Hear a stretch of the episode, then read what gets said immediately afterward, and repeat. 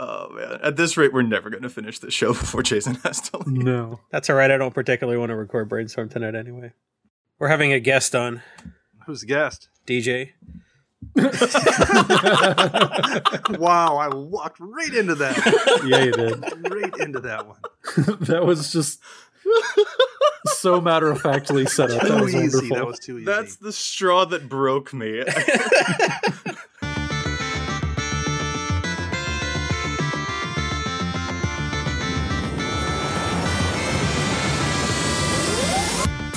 Hello and welcome to the EDH Recast, brought to you by the best deck building site on the web for the Commander format, EDH Rec.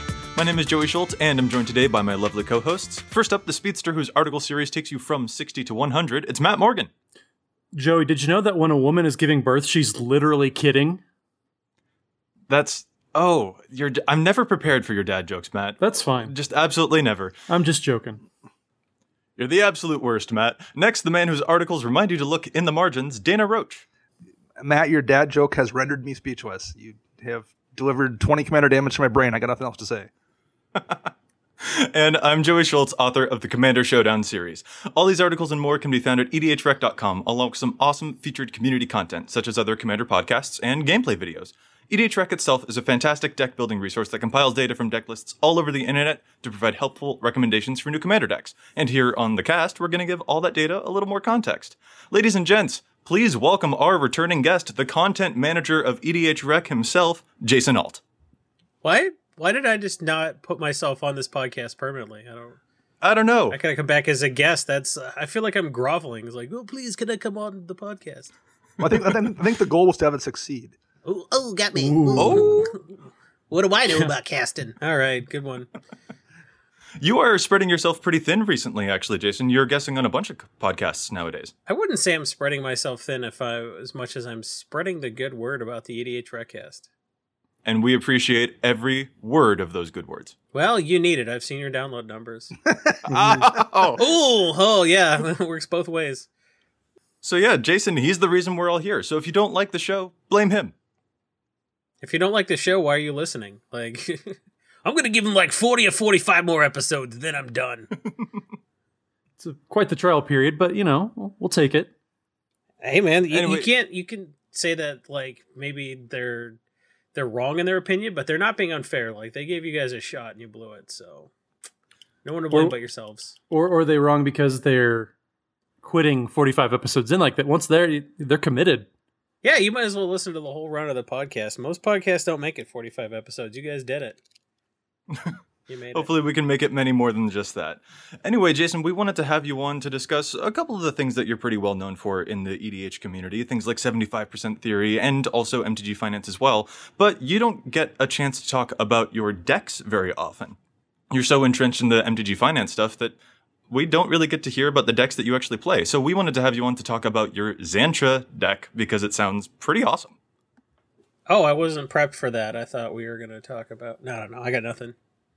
I thought like it'd be funny to pretend to be less professional, but like at this point, why don't we just like do a serious episode of this podcast and let's uh talk about some magic cards? What do you folks say?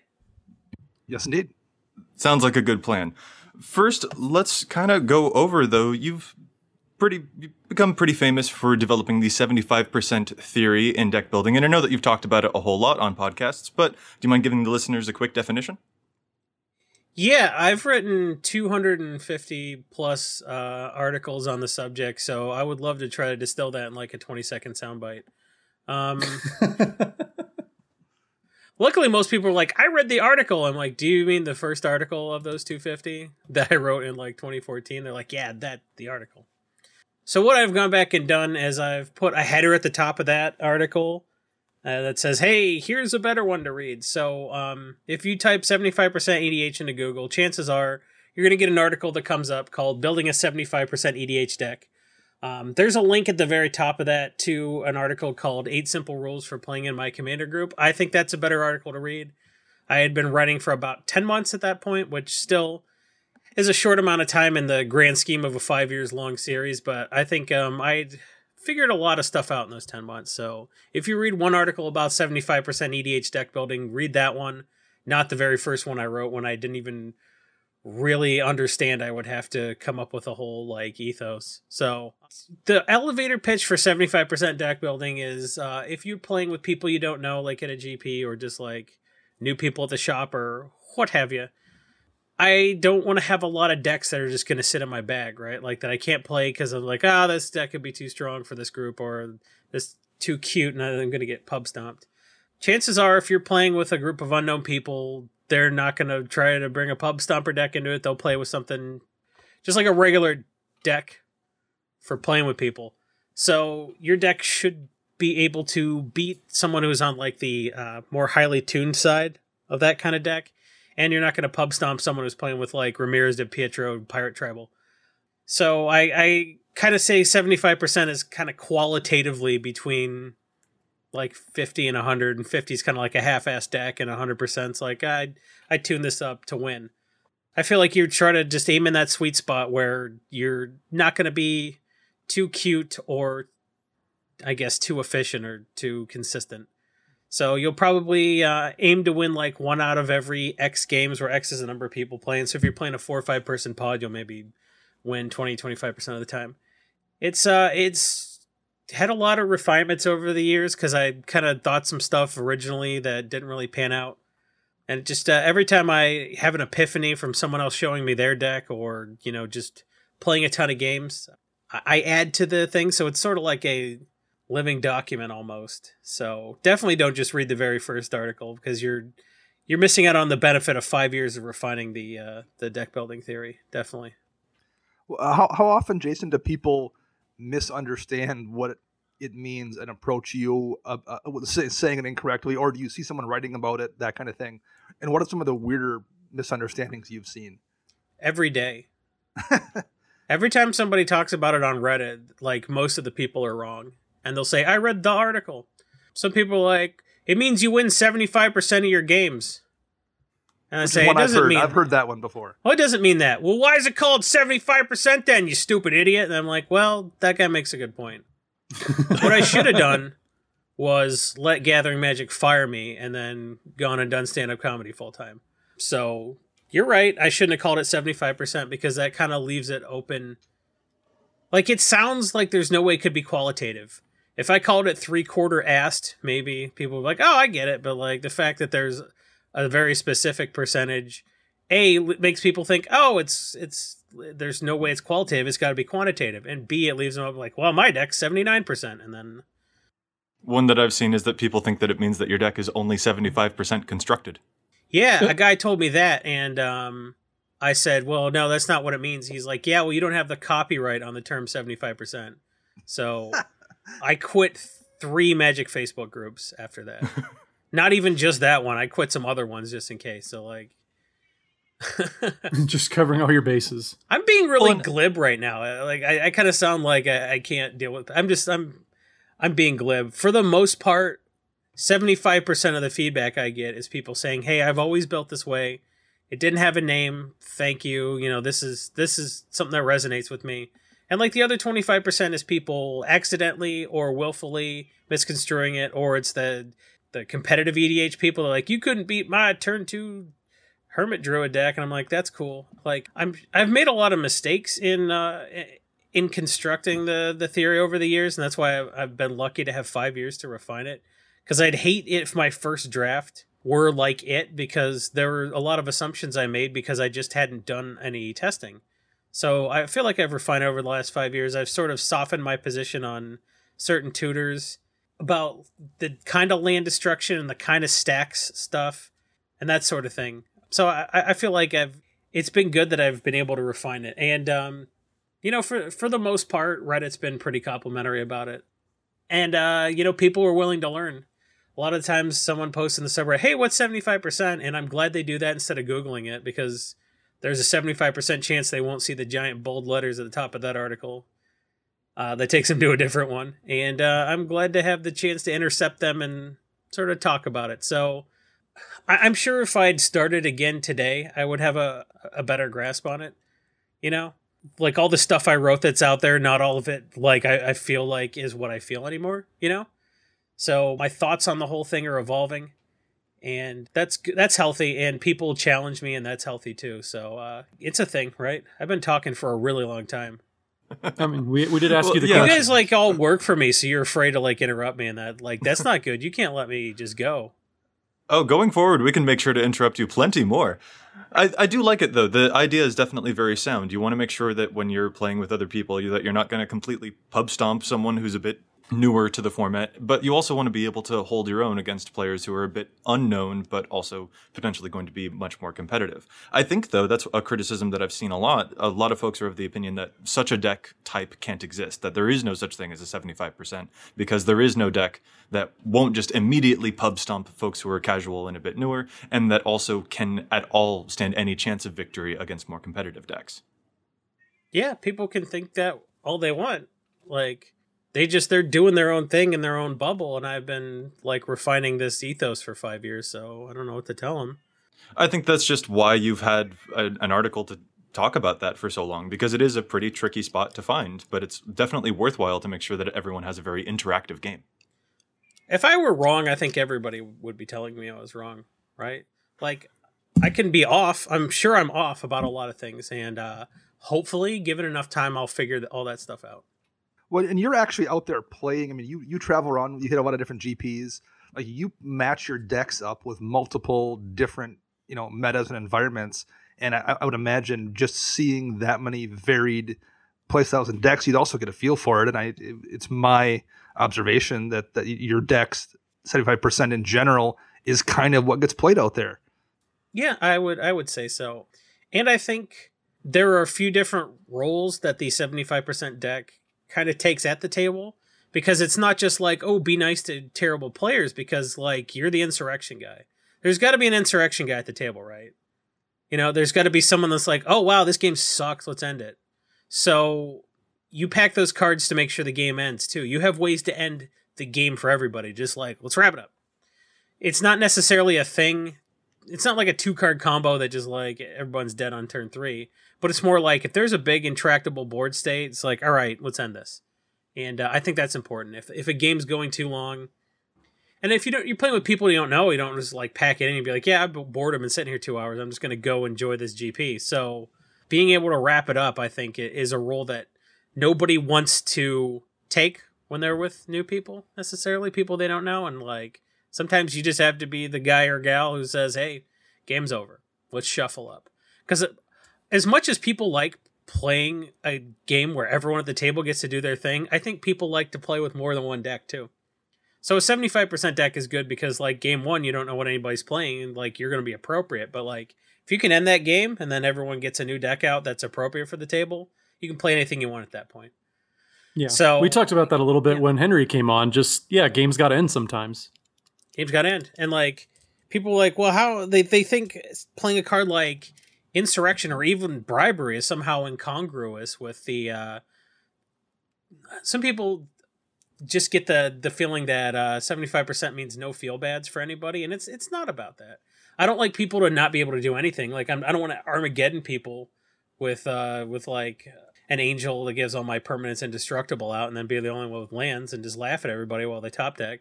That's the kind of feel bads I don't like, but I'll I'll win a you, you know. So Well, and bribery is a perfect example of a card that Yeah. kind of fits that ethos.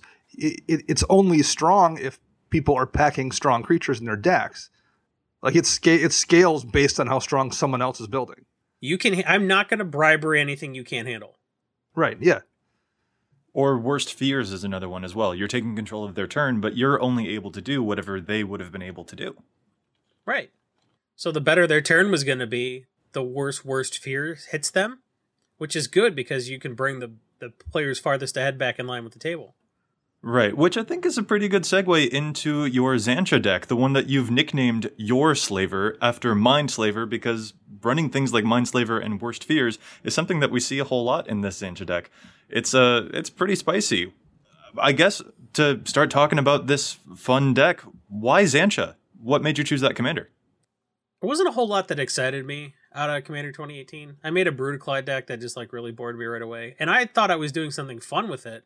I was using Helm of the Host to make uh, a copy of Marton Stromgald, and then making all my creatures Marton Stromgald, so they all got star star, where star is the number of them. So you could have like nine creatures that get plus nine plus nine. You know, it, gets the math gets really dumb really fast. So I, I thought that was a cute thing I came up with because normally something that's legendary like Marton Stromgald you couldn't make a ton of copies of, but like Helm of the Host lets you do that. But then I have Godo and Helm of the Host in the deck, and like the first time I played the Brudiclad deck, I I just Godoed and got the helm, and I was like, oh, this actually sucks because the game's over. Like I hated it.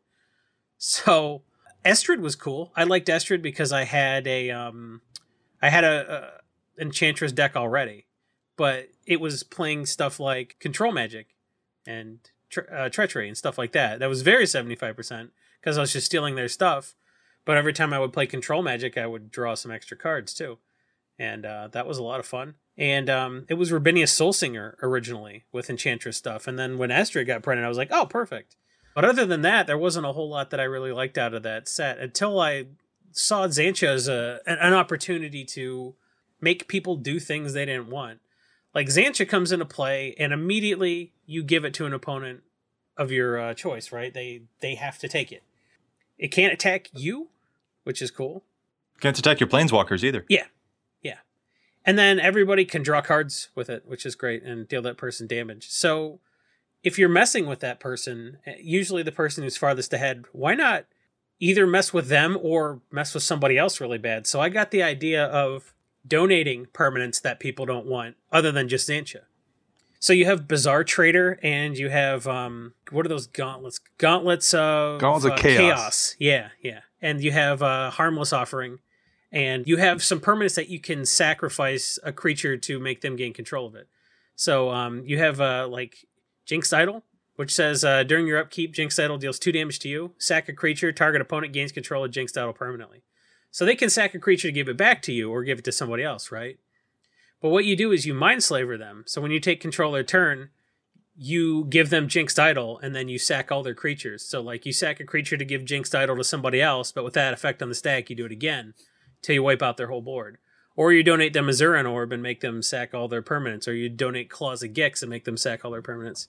Stuff like Whoa, that. Whoa, that's mean. Or K- you donate KCI, you know, make them sack all their artifacts, something like that. And then it's like a, um, a red deck. It's got red in it, so you have uh, Goblin Welder, so you can get the the welder combo to get your um, Mindslaver back repeatedly, and you know just keep doing it to to whoever gets the farthest ahead. So you can really pull somebody's pants down with that, and I, I think that's a lot of fun. I just you're not going to get, you know, you're not going to get too many people too many times with this deck, but like when they first start to see you set up, they're not necessarily going to know exactly what you're up to, and probably until it's too late.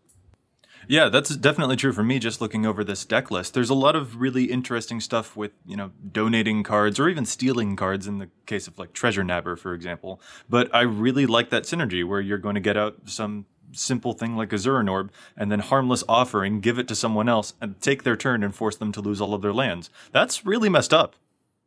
Yeah, I mean, it, it kind of is, right? It's it's kind of messed up, but like it's fun, and you're gonna do it to the person who's like winning, so you don't feel too bad about it.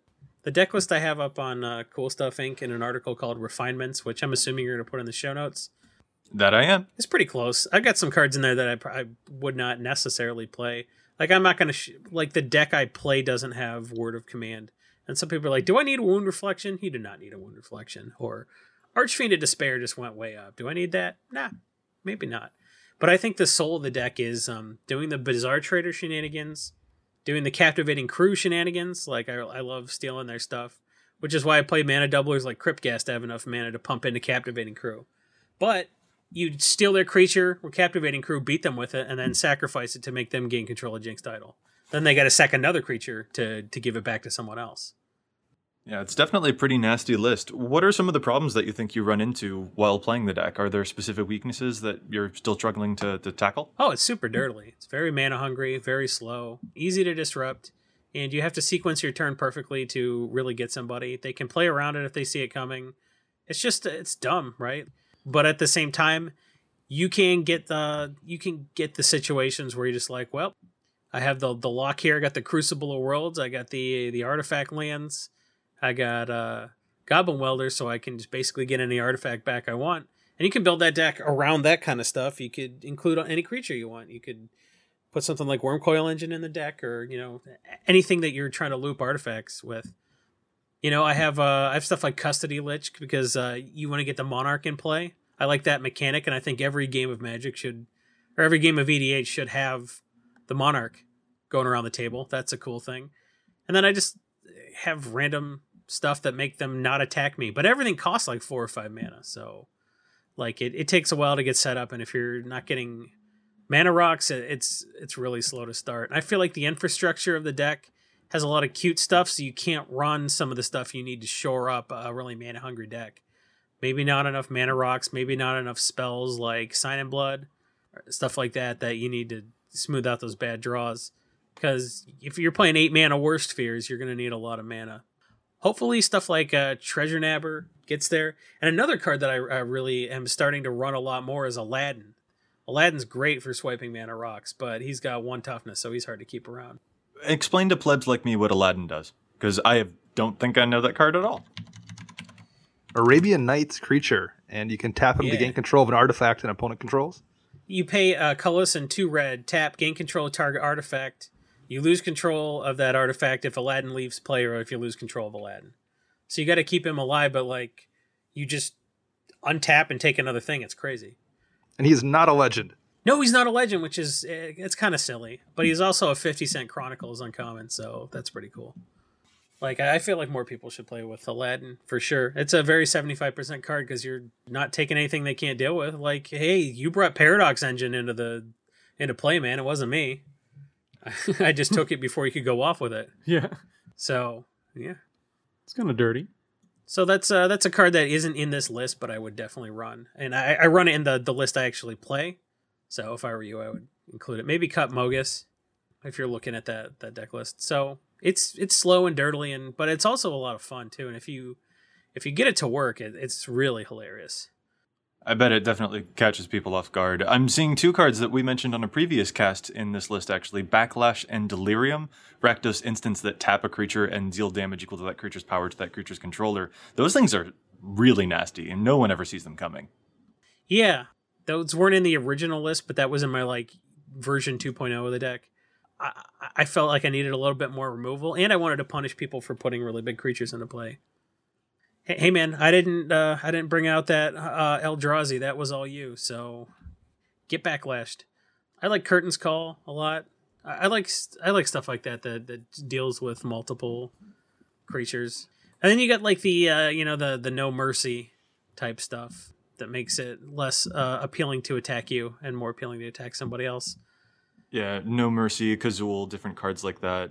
I'm kind of curious, does having more access to things like instants matter a lot for a deck like this? As Xantcha has an activated ability that you can activate at any time. Does that mean that you want to usually hold up more instant speed interaction or No, uh, um, I haven't found playing it that that really matters. I have very few instants in the in the final version. I actually cut a few from. I had like six instants and I went down to five. Like I just, I kept cutting them because it was just like I was just holding the stuff forever. Really, you just want to. You're playing stuff on their turn because you mind slavered them. Like you're playing everything on their.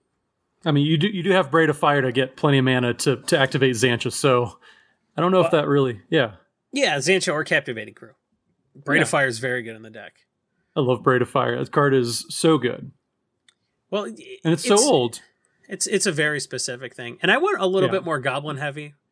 It, it's sort of taken in. It's because because I wanted Moggcatcher to find Goblin Welder, but then I was like, well, Mad Auntie regenerates the Welder if they try to kill it, and then hey, Krenko gives you uh, a big army, and you're playing some legendary goblins in the form of Daretti and Daretti Ingenious Iconoclast. So I kind of like how I refined it into sort of having a goblin sub theme because you got Matron and Moggcatcher to make sure you find your goblin welder or your treasure nabber or you know what have you whatever you're looking for or or bazaar trader Goblin Matron's an interesting one because that, when it enters the battlefield, it searches for a goblin. And I think you mentioned that you'd been refining the 75% theory for a while, but tutors used to be kind of antithetical to that theory. But now there are certain tutors, maybe like Goblin Matron, that do fit the bill a bit better. i feel like the third or fourth article i wrote was sort of like i don't like face down tutors but people can play around a face up tutor like if you're face down tutoring people like what is what is, what is he doing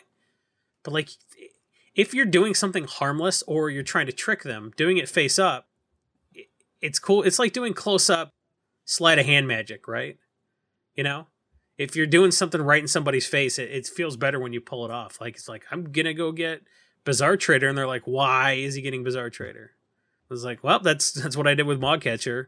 You could have stopped me, but you just let it happen because you didn't know what I was doing, and then surprise."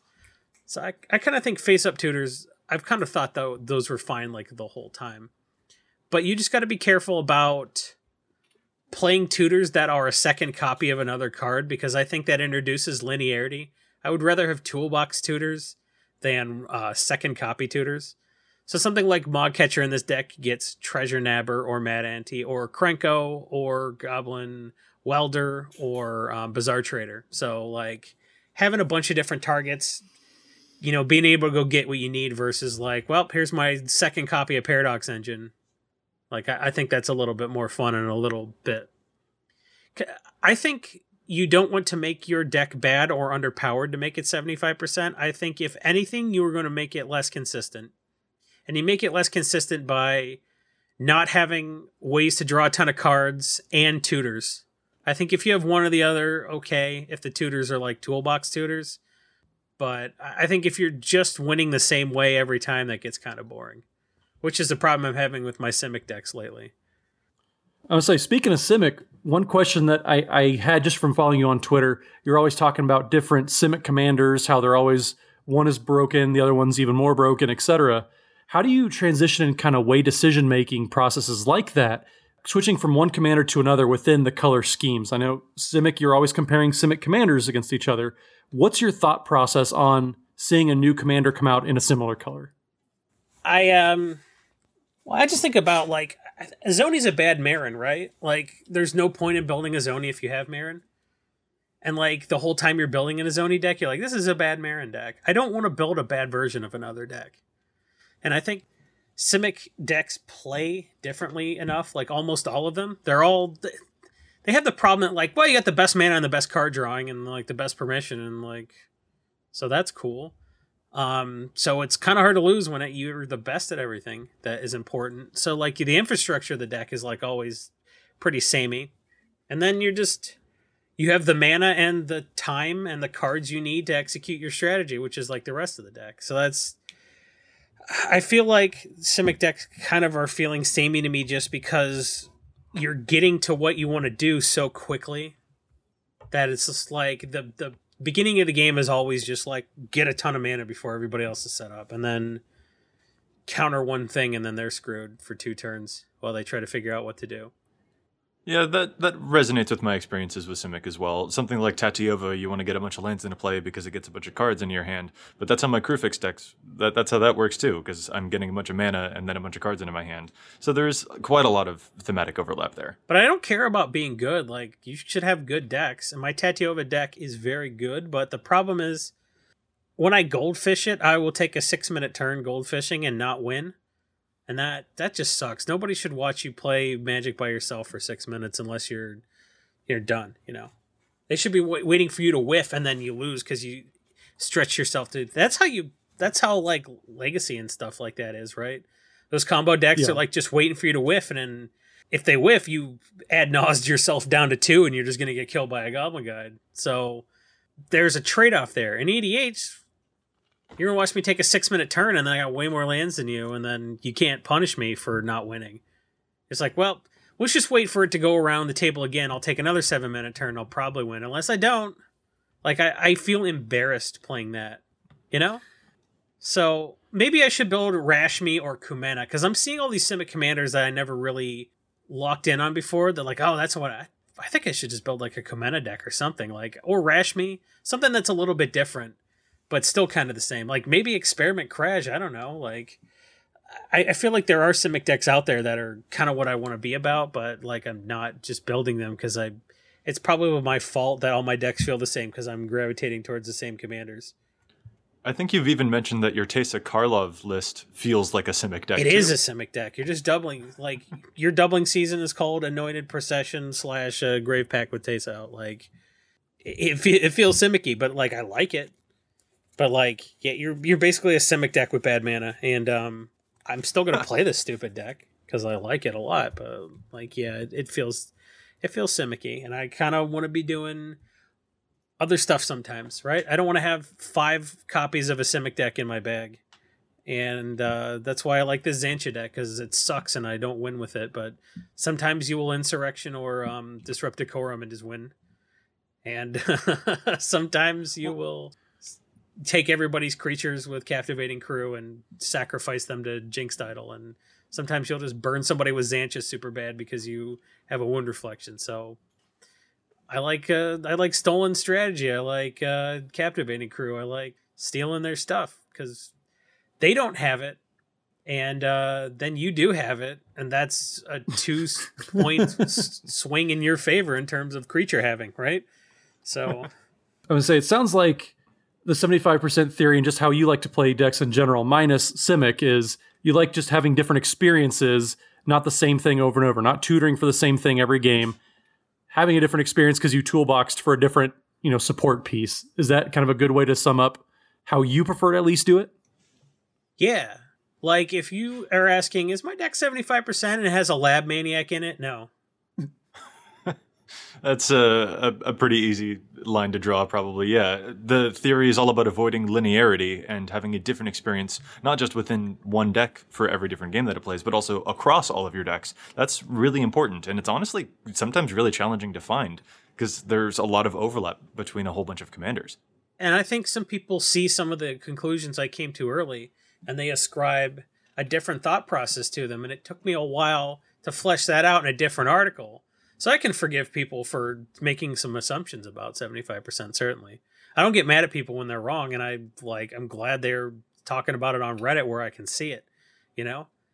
You know, I kind of explained what how I felt about tutors, which is like you're just a second copy of another card that sucks. Like you're, you know. So I don't dislike Lab Maniac because it's too good or like hard to interact with or whatever. I, I just don't like it because like you're always winning with Lab Maniac. I have um, I was so excited to build uh, and Thrasios. Right, I was super jazzed. I was like, oh, you know, you can play in Intruder Alarm and Umbral Mantle and all this junk. So when you like brainstorm, your Kydele is drawing you all these cards, and then it fuels Thrasios, which makes Kydele tap for more mana. And then I was just like, I was lab manning every game. I was drawing my whole deck because I was getting infinite mana on like turn five, and then just drawing my whole deck, and that sucked. And I was like, this deck's good, but like, who cares? I don't, I don't like that experience.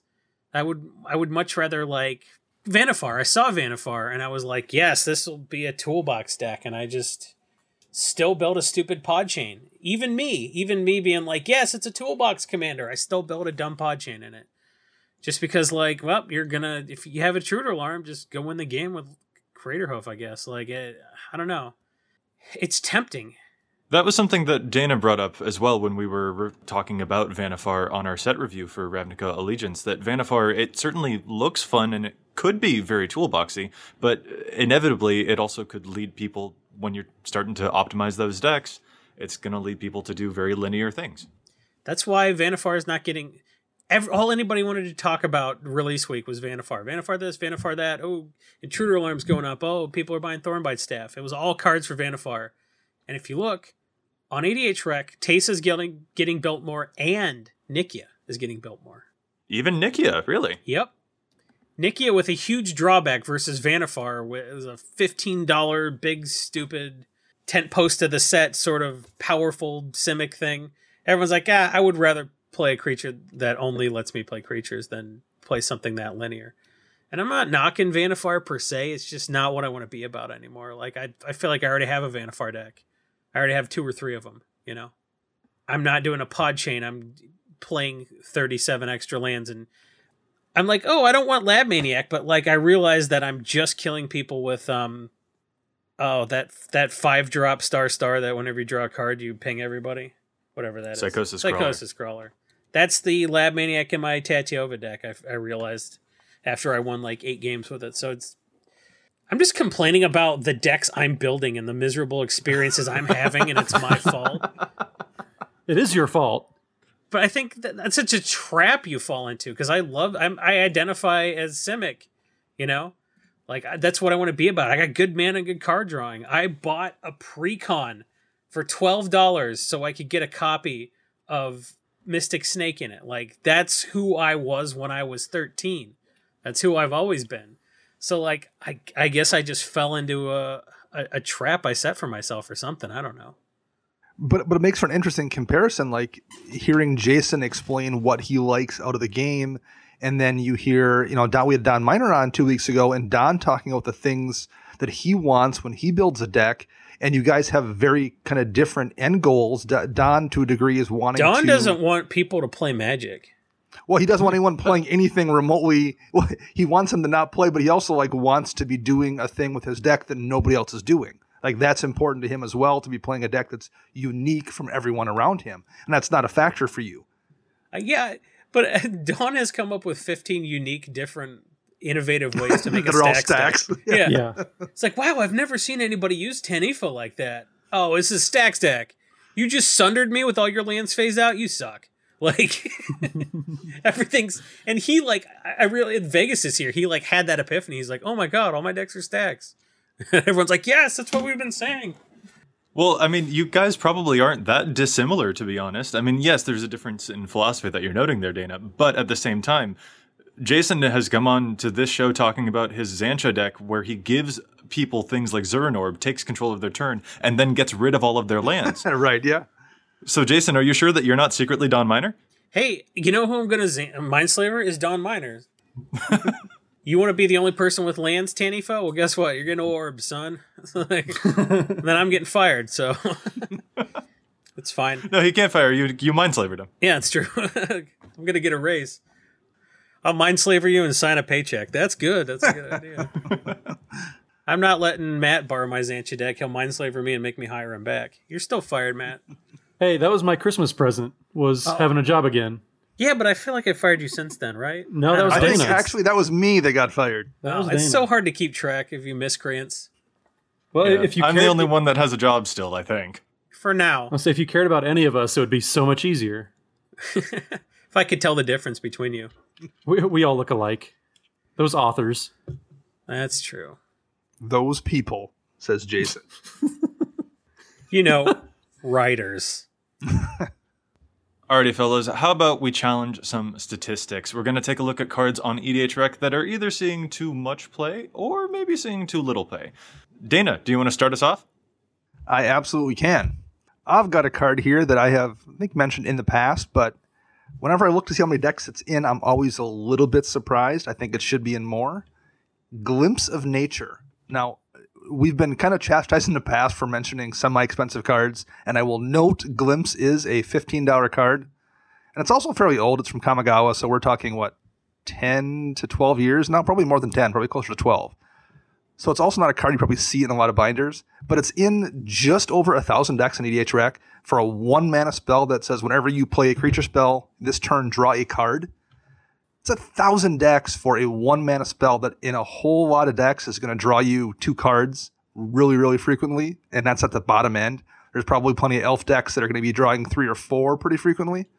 I I just feel like there's there's decks whether it's the new uh, what's what was the new commander that is encouraging you to play creature spells that I'm just Nikya. now forget Nikya or or things like Rurik Thar that But you can't play this in a Nikya deck. You can play just not with Nikya out, I guess. Right. You can play it, then play Nikya. There are plenty of decks that are like encouraging you. In, generally speaking, green would be one of them where you want to run really really deep on creatures.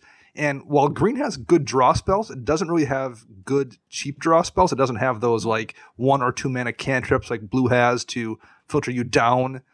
I think Glimpse should just be in more decks than a, than, than a thousand decks in EDH Rec. I think it's a it, it can be a bomb.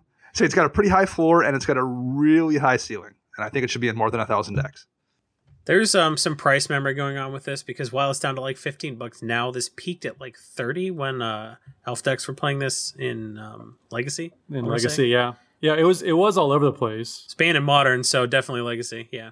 I think that especially kind of sets the stage for how people expect this card to work. People expect this to be a combo engine of a spell, but it can also, like Dana mentioned, just be used to draw maybe two or three cards or something in a pretty low cost elf deck. And that's there's nothing to sneeze at that. I mean, that's pretty respectable. People don't like to have to be constrained to that one turn. Also, people like uh they would rather play something like Beast Whisper or like that big like six drop from uh, Avacyn Restore. Soul of the Harvest. Soul of the Harvest. Yeah, people like that kind of stuff. It's permanent. If you can play something with flesh on their turn, you get the benefit. Glimpse of Nature is kind of like I'm gonna have a big turn, but like the other stuff people are playing, it's not thirty bucks or you know fifteen now, but like price memory, right? People still see this as a, a very expensive card. I think people like to have permanent stuff, so I, I can see it. I can see why it's uh, in like a thousand decks or fewer on EDH Rec. This just doesn't really feel like an EDH card to me. I guess your challenge to stats got challenged there, Dana. Yeah, no kidding. I, I, I am a fan of it. I, I do run it in a deck, and it, it's a card I put in a deck for those big turns.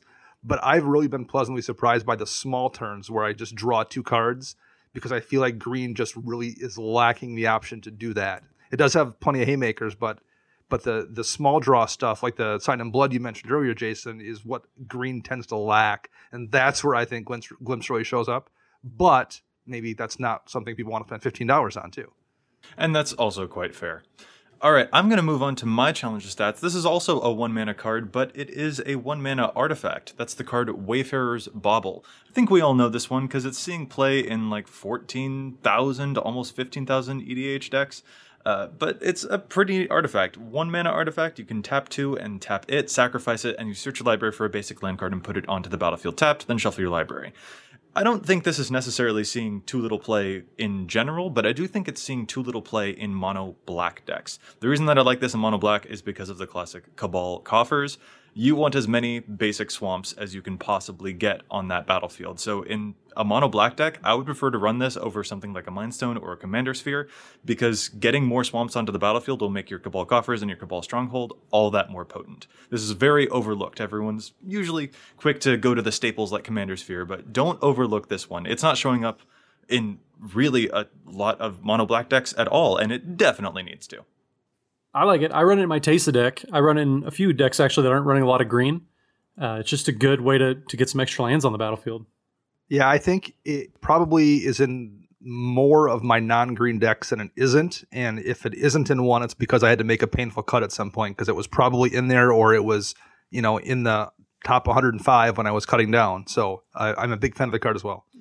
Yeah, it's it's not as good as Expedition Map, but it's also you know a quarter compared to five bucks and it feels a little bit of a different role too because xmap can get anything uh, and doesn't really ramp whereas this is actually putting you lands ahead Right. I just think that, you know, I'm looking at the Cabal Coffers page on EDH Rec right now, and among the top cards for Cabal Coffers, you see Expedition Map shows up in a lot of the same decks that run Cabal Coffers, and so does Solemn Simulacrum, because Solemn Simulacrum goes and fetches you a swamp, which you would need to help fuel your Cabal Coffers. I just also think that Wayfarer's Bauble should show up there too, because getting basic swamps is really important. And it's also nice to be able to maybe drop the Wayfarer's Bauble on turn one and then crack it on turn two. That can also help, you know, you keep up with all those green decks as well, while you're waiting to get get to the big Cabal Coffers mana. So it's just a very small adjustment, but I think it's a great improvement.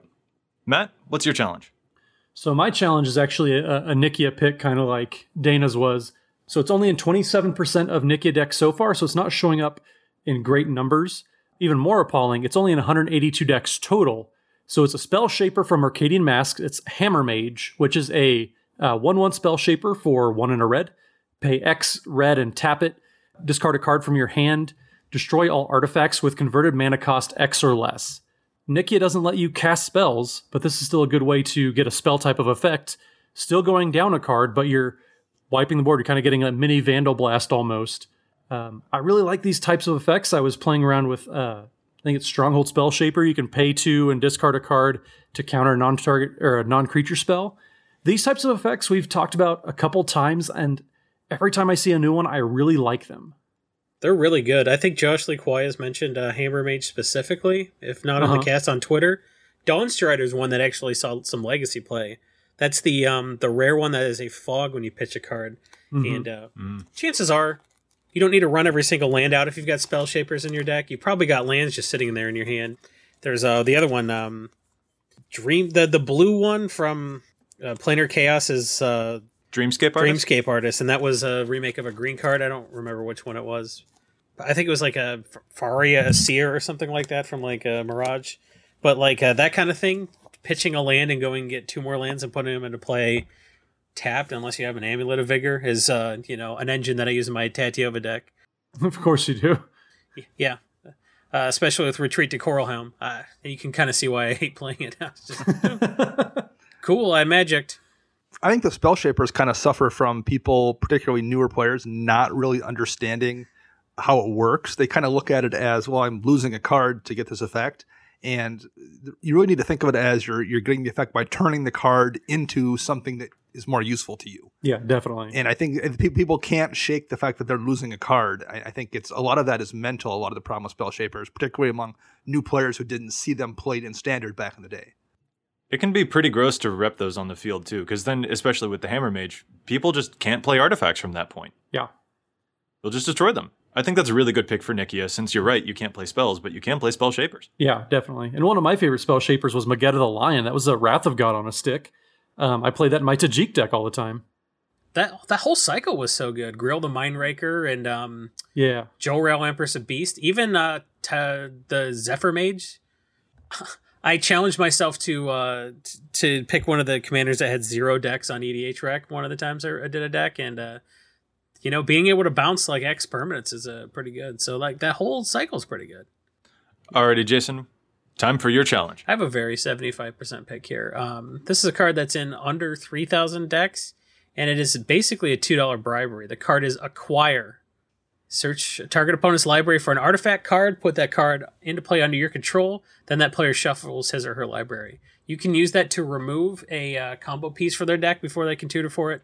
You can get a mana rock uh, or a big mana rock if they have something like uh, the the Gilded Lotus, or you could just like uh, take an artifact creature. So it's basically a bribery half the time if you're going to take something like a Blightsteel Colossus or something. So acquire is very very underplayed.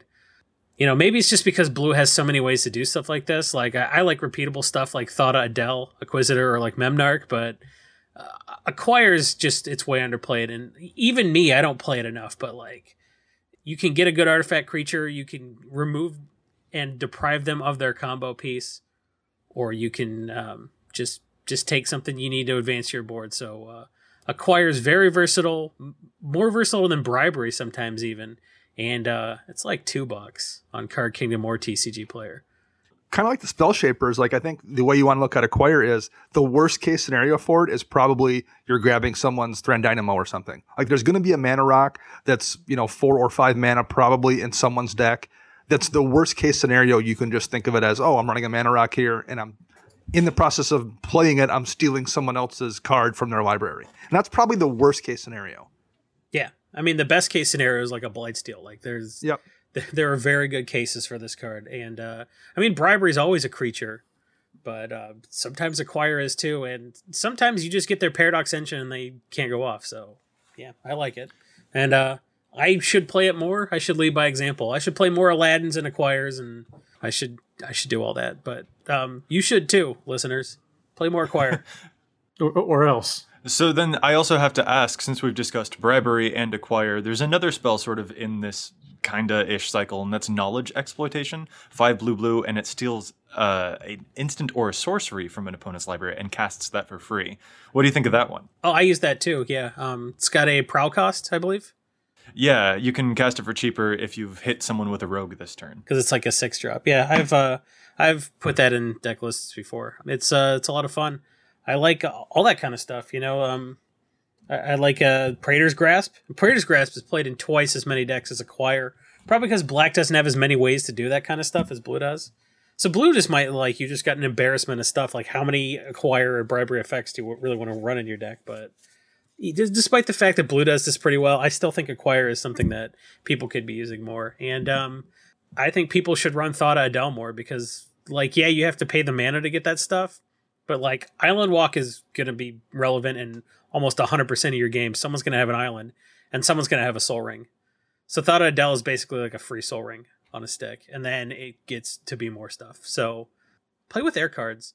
I've talked about this before on uh, on a few other podcasts, but when I was in high school, I read Sun Tzu's The Art of War, and there's a passage where he says a bushel of my enemy's grain is worth 20 bushels of my grain. And I was like, "Oh, I get it." You know, you're you think about it as like maybe twice as good, but bribery is not just twice as good. Bribery is a tutor and a control magic and, you know, like their best creature. It's it's amazing. So I- think bribery might be 20 times as good as um as like playing your own big creature. So uh, acquire is maybe 20 times as good as just playing your own Thran Dynamo. Who knows? Yeah, it's definitely fun when you steal their Thran Dynamo and then you use it to cast your own Gilded Lotus.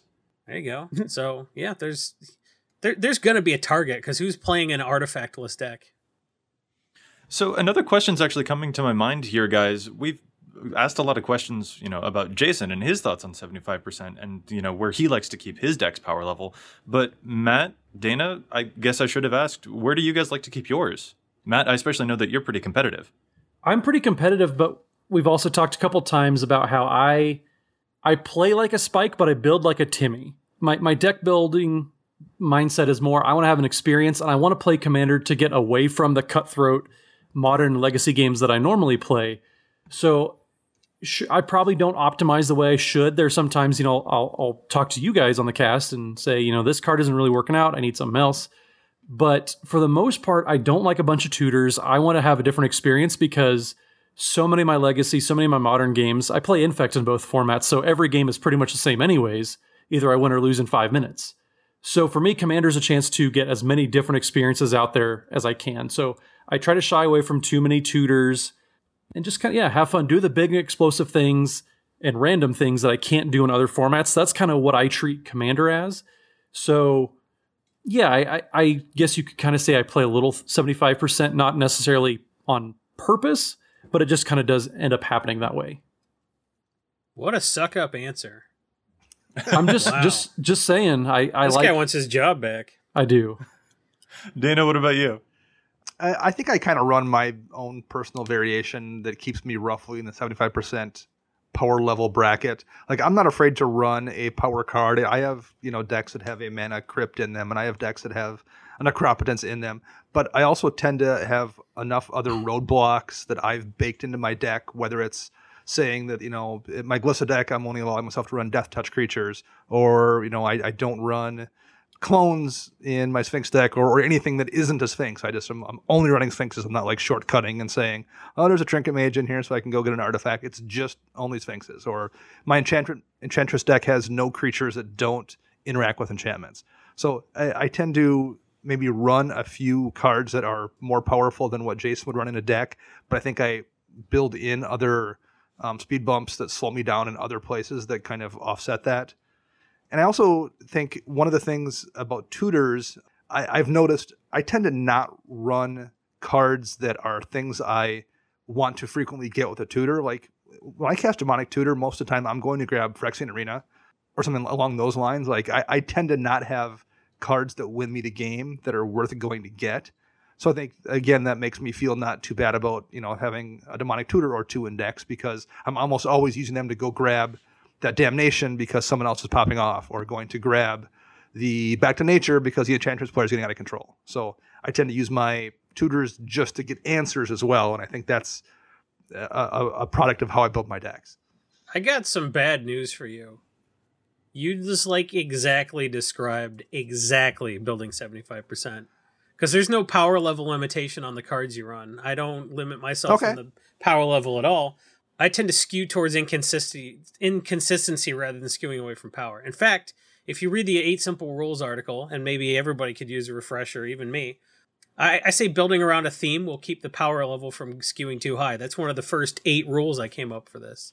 Yeah, that, that's my favorite way to check myself is have that that theme rule baked in right away. you can play you can go as hard as you want with the best possible card. You can play that mana crypt in a theme deck right?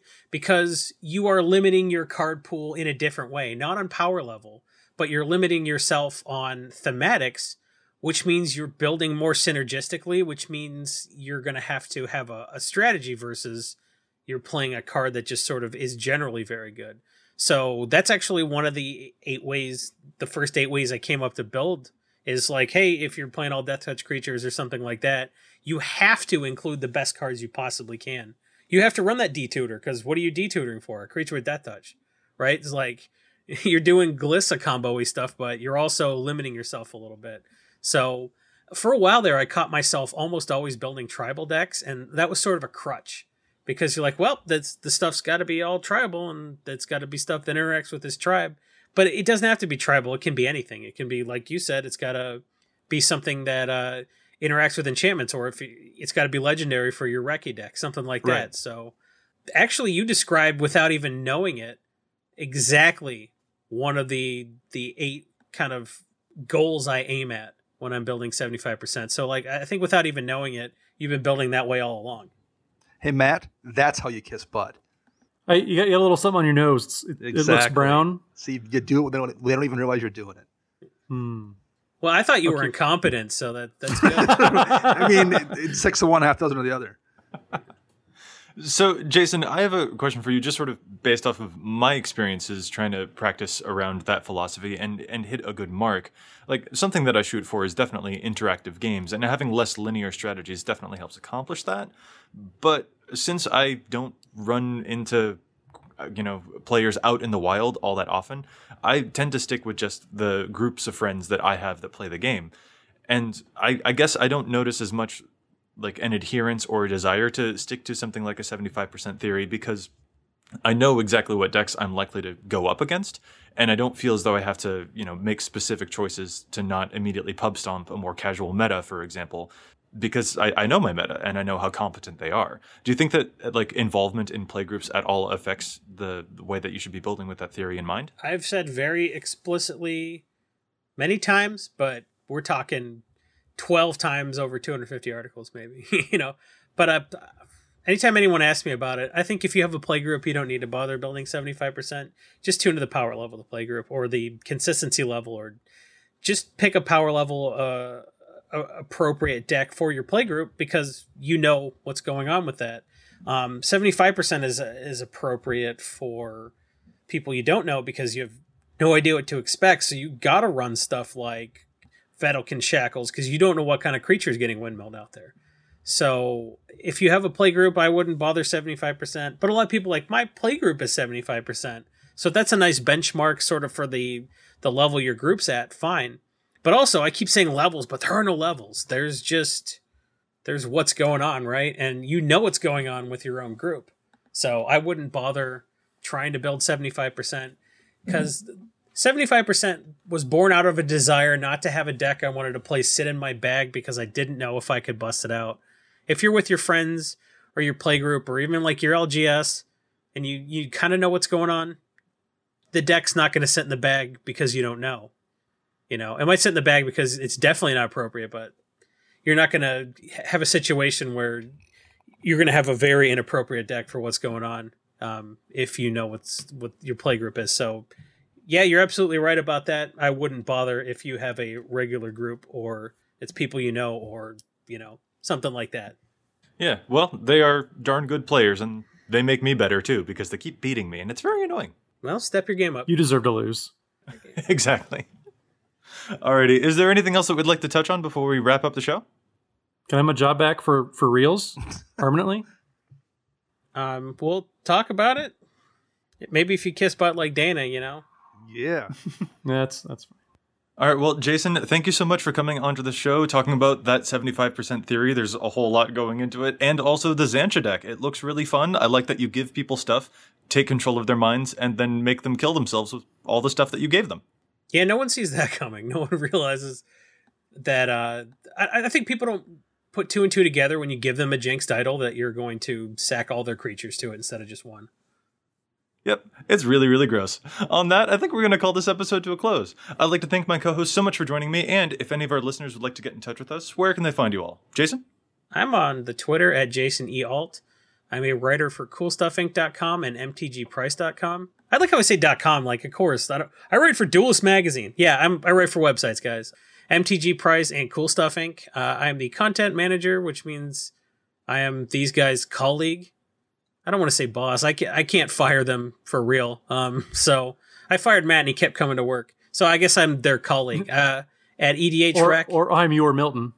Yeah, you just Bartleby the Scrivener's like clear out your desk. You're like, I prefer not to. So, um, yep, Matt Milton be pretty hard. Um, so I, I manage the content on E edhrec.com. If you have a a unique idea for a series that can help contextualize the data on EDH Rec, uh, maybe you should send me an email or a tweet, and uh, you know, find out if you are someone who uh, could write for the site. We are always entertaining new pitches.